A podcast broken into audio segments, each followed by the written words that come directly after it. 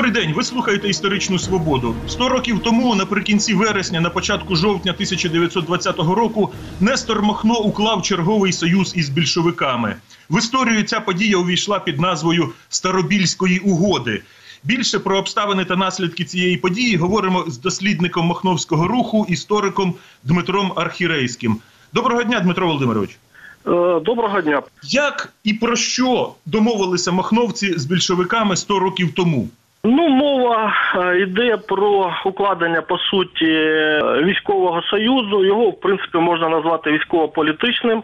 Скажімо так, укладали угоду не стільки за, скільки проти. Е, Цей союз, військовий союз, був спрямований проти Врангеля. Як відомо, від початку революції і більшовики, і махновці були антагоністами білих, білогвардійців. І в 20-му році, доки білі залишалися вагомим фактором, потужною силою більшовики махновці залишалися е, їхніми е, ворогами. А як от власне махновцям і більшовикам вдалося домовитись? Адже вони від початку 20-го року воювали, причому воювали доволі жорстко. Махновці розстрілювали полонених комуністів, і конфлікт був на дуже високому градусі між ними. Воювали вони між собою не тільки в 20-му році, ще й в 19-му році. Е, І махновці розстрілювали комісарів, і чекісти е, полювали за махновцями і за анархістами.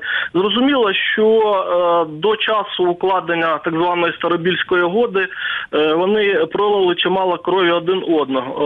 Але треба враховувати контекст подій. Тобто, якщо ми беремо до уваги кінець вересня, початок жовтня 2020 року, треба розуміти, що відбувалося взагалі на теренах України в європейській частині колишньої Російської імперії. Це час, коли е, триває війна більшовиків з Польщею. Причому мова йде про фазу вже переможну для поляків. Вже відбулася битва під Варшавою. Вже Червоні армії відходили е, знову назад на схід. І невідомо було, де поляки зупиняться, тому більшовики хотіли з ними якось укладати мир, якось домовлятися і так далі. Е, З півдня з Криму ще у червні е, вийшла російська армія Врангеля, і якраз от літо, початок е, осені, це переможний наступ врангелівців в зоні українського причорномор'я, Приазов'я, якраз Махновські райони. Тому більшовики шукали, звісно, союзників. Крім того, вони мали проблему у своєму тилу з боку українських повстанців. Тому замисел е, очевидний Е, перекинути з внутрішнього фронту додаткові сили на зовнішні фронти, залучити махновців до цієї угоди, щоб посилити свою військову складову. Який сенс у махновців був? Врангель загрожував махновським районам. Білі залишалися основним антагоністом. Тобто, не дивлячись на те, що махновці і комуністи воювали один проти одного, тим не менш вони мали е, спільного ворога. Е, Коли ми говоримо про е, військовий союз, ми не говоримо про те, що е, ця угода. Планувалася як е, така угода абсолютних союзників, які потім будуть е, мирно співіснувати один з одним. Йшлося про тимчасову угоду. Кожен е, тримав в голові план, як переграти отакого союзника свого, крім того, що спільно битися проти білогвардійців. Власне, у Нестора Махна був великий негативний досвід союзів із більшовиками. Більшовики вдарили в спину махновцям в 19-му році, потім на початку 20-го теж розірвали союз. Восени 20-го чимало махновських командирів виступали проти цієї угоди і казали, що батько схаменись, більшовики ж нас знову надурять, зрадять і вдарять у спину. І все-таки Махно пішов на цей союз. Е, Чому він не залишився третьою силою, равновіддаленою і від червоних, і від білих? протистояння з більшовиками е, відобразилось безпосередньо і на родині самого Махна. Він е, на цей момент залишався єдиним з п'яти е, братів. От і останніх його братів якраз вбивали вже більшовики. Тобто він е, ну не був таким абсолютним їхнім е, симпатиком чи союзником. Але як я сказав, е, Махно ще сподівався, що більшовики під тиском таких зовнішніх обставин будуть почуватися непевно. Тобто вони програють війну полякам, вони відступають перед білими. І Махно все ж таки сподівався, що на цій хвилі йому вдасться політично дотиснути більшовиків, що вони, не дивлячись на кров між ними, схаменуться, ну якось визнають заслуги Махна перед е, революцією, зрештою, от і підуть на якісь компроміси, на якісь е, поступки. Ви правильно сказали, що значна частина махновських командирів абсолютно не вірила більшовикам. Ну, в принципі, є підстави думати, що Махно і сам особливо їм не довіряв. Е, Тобто, це скоріше був такий тактичний союз, який махновці збиралися використати як е, паузу для перезавантаження. Е, Таку паузу махновці збирались використати і для е, своєї е, агітації пропаганди. Очевидно, така логіка і спонукала Махна, е, незважаючи на його е, загальну недовіру до більшовиків, укласти такий компромісний союз на деякий час. Ну таке враження, що обидві сторони, укладаючи цю старобільську угоду, що і махновці, і більшовики тримали дулю в кишені. Ну, абсолютно е, ви правильно е, відзначаєте цей момент. Тобто, якщо проаналізувати е, всю хронологію цього союзу, от від кінця вересня, там десь 26-27 вересня е, махновці зв'язуються з е, урядом радянської України, і до 26 е, листопада, тобто два місяці, ми бачимо чимало фактів, які свідчать про взаємну недовіру. Тобто, не дивлячись на те, що махновці пліч опліч, нібито воювали з червоними проти Врангеля, все рівно навіть е, командир е, діючої кримської армії махновців Семен Каретник раз по раз показував, що він до кінця не довіряє радянському червоному військовому командуванню. Він знаходив можливості саботувати вбивчі накази, наприклад, комфронту Михайла Фрунзе. То все ж таки махновці переслідували власні е, цілі, не тільки військові, але й політичні. Тобто фраза про дулю в кишені вона якраз от чудово характеризує е, ставлення один до одного. Давайте конкретизуємо, хто саме укладав цю угоду. Наскільки я розумію, що ані Махно нічого не підписував особисто, ані голова українського радянського уряду Раковський е, безпосередньо не підписував. А хто хто із ким е, безпосередньо домовлявся? Е, Ну насправді з радянського боку якраз основним переговорником був уряд радянської України на чолі з Раковським. Навіть якщо Раковський, можливо, безпосередньо не брав участі в усіх переговорах, тим не менш він контактував з махновцями.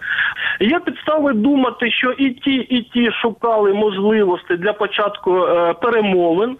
Е, як переконує нас нерядова е, постать в махновському командуванні Віктор Білаш, це була його ініціатива, що він особисто телефонував, і першим контактером з боку радянського уряду України був е, керівник надзвичайних комісій Манцев Василь. Але зрозуміло, що за постаттю Манцева стояли більш вагомі політичні фігури. Манцев це був головний чекіст. так, це був головний чекіст е, України. За українськими більшовиками маячать тіні московських більшовиків. І Ленін був в курсі цих переговорів, і провід комуністичної партії е, російської був в курсі цих переговорів. Але офіційними переговорниками все ж таки були представники уряду України від початку е, цієї угоди до розриву з махновцями. З боку махновців офіційно ці переговори не командування проводило, а м, революційна військова рада. Е, Тобто такий політичний, нібито надорган в структурі е, Махновської організації. Можемо назвати це військовим урядом махновців, так щоб урівняти з урядом радянської України. Технічно це як виглядало? Представники українського уряду е, більшовицького були в ставці махновців. Махновська делегація була в Харкові, і через такі взаємні делегації вони і проводили переговори один з одним, використовуючи і телеграфний зв'язок, і подекуди телефонний зв'язок, і так далі. Угоду підписували на рівні оцих делегацій, по суті. Як свого часу Махно не зустрічався з Петлюрою в 19-му році, щоб укласти союз, точно так же Махно не зустрічався із Раковським. В цілому в угоді мало бути чотири пункти. І 16 жовтня більшовики три з чотирьох пунктів оприлюднили офіційно, тобто на рівні своєї преси. Йшлося про те, що випускають з в'язниць е, махновців і анархістів. дозволяють махновцям і анархістам е, проводити свою агітацію і пропаганду публічно, тобто в ЗМІ, на мітингах, на зборах і так далі. І так далі. Третій пункт е, стосувався права е, махновців і анархістів брати участь у виборах в ради.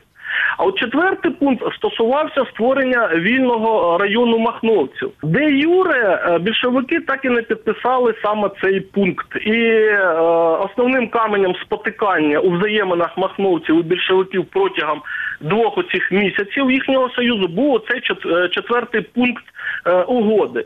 Е, Більшовики все тягли, обіцяли, казали, що без згоди е, Москви це неможливо зробити, і так далі, і тому подібне. Тобто, де Юре, махновці не створювали е, оцей е, свій район, але де-факто. Більшовики погодили, що е, вони мають право, значить, е, розташуватися на території своєї бази, Гуляйпільський район. Е, Межі його ніхто, звісно, не маркував, і там дійсно махновці контролювали, щоб відбувалися вільні вибори в ради. Тобто, якщо більшови за більшовиків голосують, будь ласка, але головне, щоб більшовики не просували своїх е, поза виборами. От там дійсно були вільні ради, що дуже не подобалося е, більшовикам. Така ситуація тривала рівно доти, доки махновці залишалися нібито союзниками. Як тільки в ніч з 25 на 26 листопада е, махновські частини були атаковані скрізь, де вони знаходилися, то е, під удар, під репресії потрапили і е, промахновські селянські ради. Як ми вже зазначали, основною метою угоди махновців і більшовиків була спільна боротьба проти білогвардійців. Наскільки визначальною була роль е, Махновської революційно-повстанської армії України в розгромі армії Врангеля? Тобто, інакше кажучи, чи перемогли більшовики білих, якби не було махна, так? Так.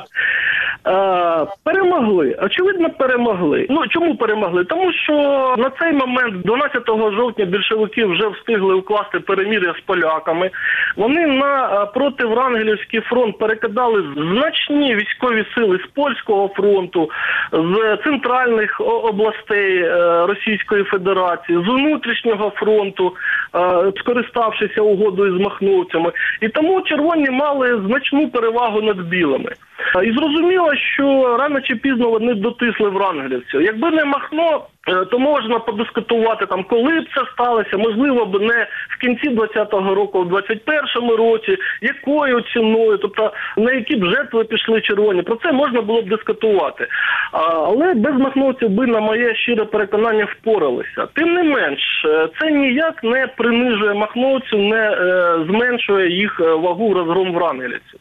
Як е, говорить ця радянська історіографія, е, відома так звана е, операція Південного е, фронту, яка починається 28 жовтня. Операція, в рамках якої мали відрізати е, білих на континенті від е, перекопських перешийків. Основні сили білих розгромити в Таврії, не випустивши їх в Крим. Так от махновцям доручили рівно на тиждень раніше воювати проти білих. Їм доручалося пройти в тил е, білих, е, закупорити перешийки, виступити таким собі заслоном.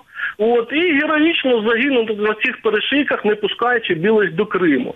Е, Я вже казав про те, що е, махновські командири зрозуміли, що їх хочуть використати, але тим не менш вони е, героїчно змагалися з білими в північній Таврії, перемолочували найвідоміші офіцерські полки, брали великі трофеї, собою жертвували зрештою. Це перший такий епізод. Другий епізод це відома ситуація з форсуванням Сивашу, коли не змігши взяти в лоба турецький е, вал, Фрунзе відправляє махновців через Сіваш, е, аби ті вдарили з Литовського півострова в тил е, перекопським позиціям білих. Тут Каретников знову не захотів стати жертвеним агнецем. Він добився, щоб разом з ним переходила червона піхота. Але е, от там Врангель, е, коли вже дізнався, що форсували Сівашу, заходять в тил е, перекопським позиціям, він кинув свій остаточний резерв, е, кінний корпус Івана Барбовича. І от е, виходить так, що це і червоні визнають потім, радянські історики визнають, і білі е, визнають, що якби не е, контратака Махновської кавалерії, особливо кулеметного полку Хоми е, Кожина, е, то можливо б е, змогли відбити червоних. Як тільки махновці перемолотили на резерв е, білих, Врангель одразу дав наказ про е, терміновий відхід е, в точки евакуації, тобто в порти, звідки білі вже евакуювалися морем до Константинополя. Таким чином, ми можемо сказати, що махновці поставили дуже жирну точку в обороні білих. Якщо ми згадаємо, що в протистоянні з білими махновці звільнили Олександрівськ. Е, Великий Токмак, першими увійшли в Симферополь, першими увійшли в Євпаторію. Е, Тому можемо сказати, що вони не загубилися серед чисельних е, червоних військ. Безперечно, треба визнавати заслуги махновців у протистоянні з білими.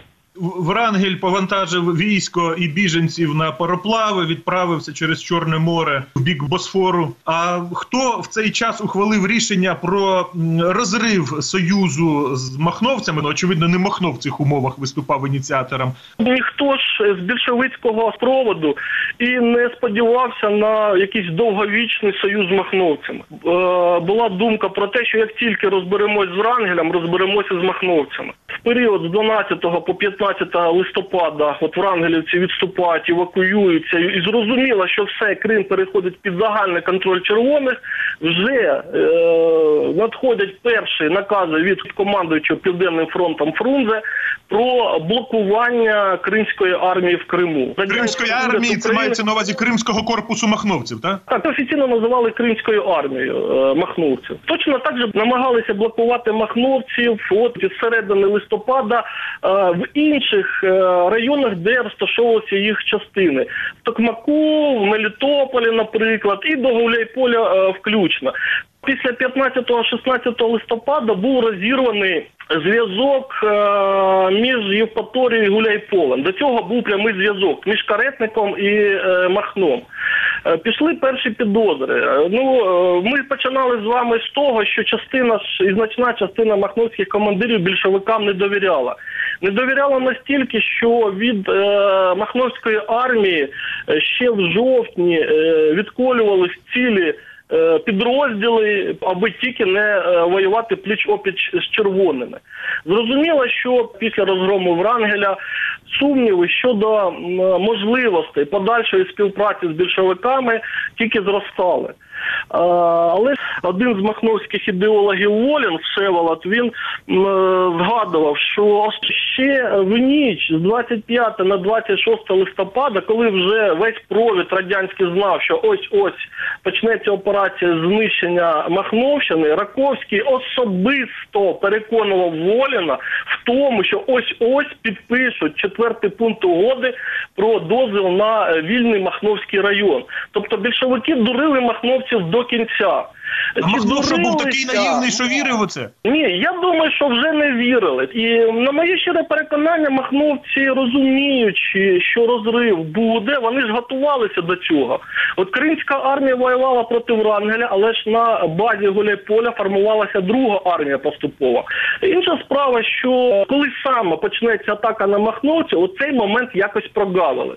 Наприкінці 20-го року Червона армія завдала махновцям удару, від якого махновці не могли оговтатися, і влітку наступного року Махно і кількадесят його людей, які при ньому ще лишалися, перейшли радянсько-румунський кордон на Дністрі. І на цьому Махновська епопея була завершена.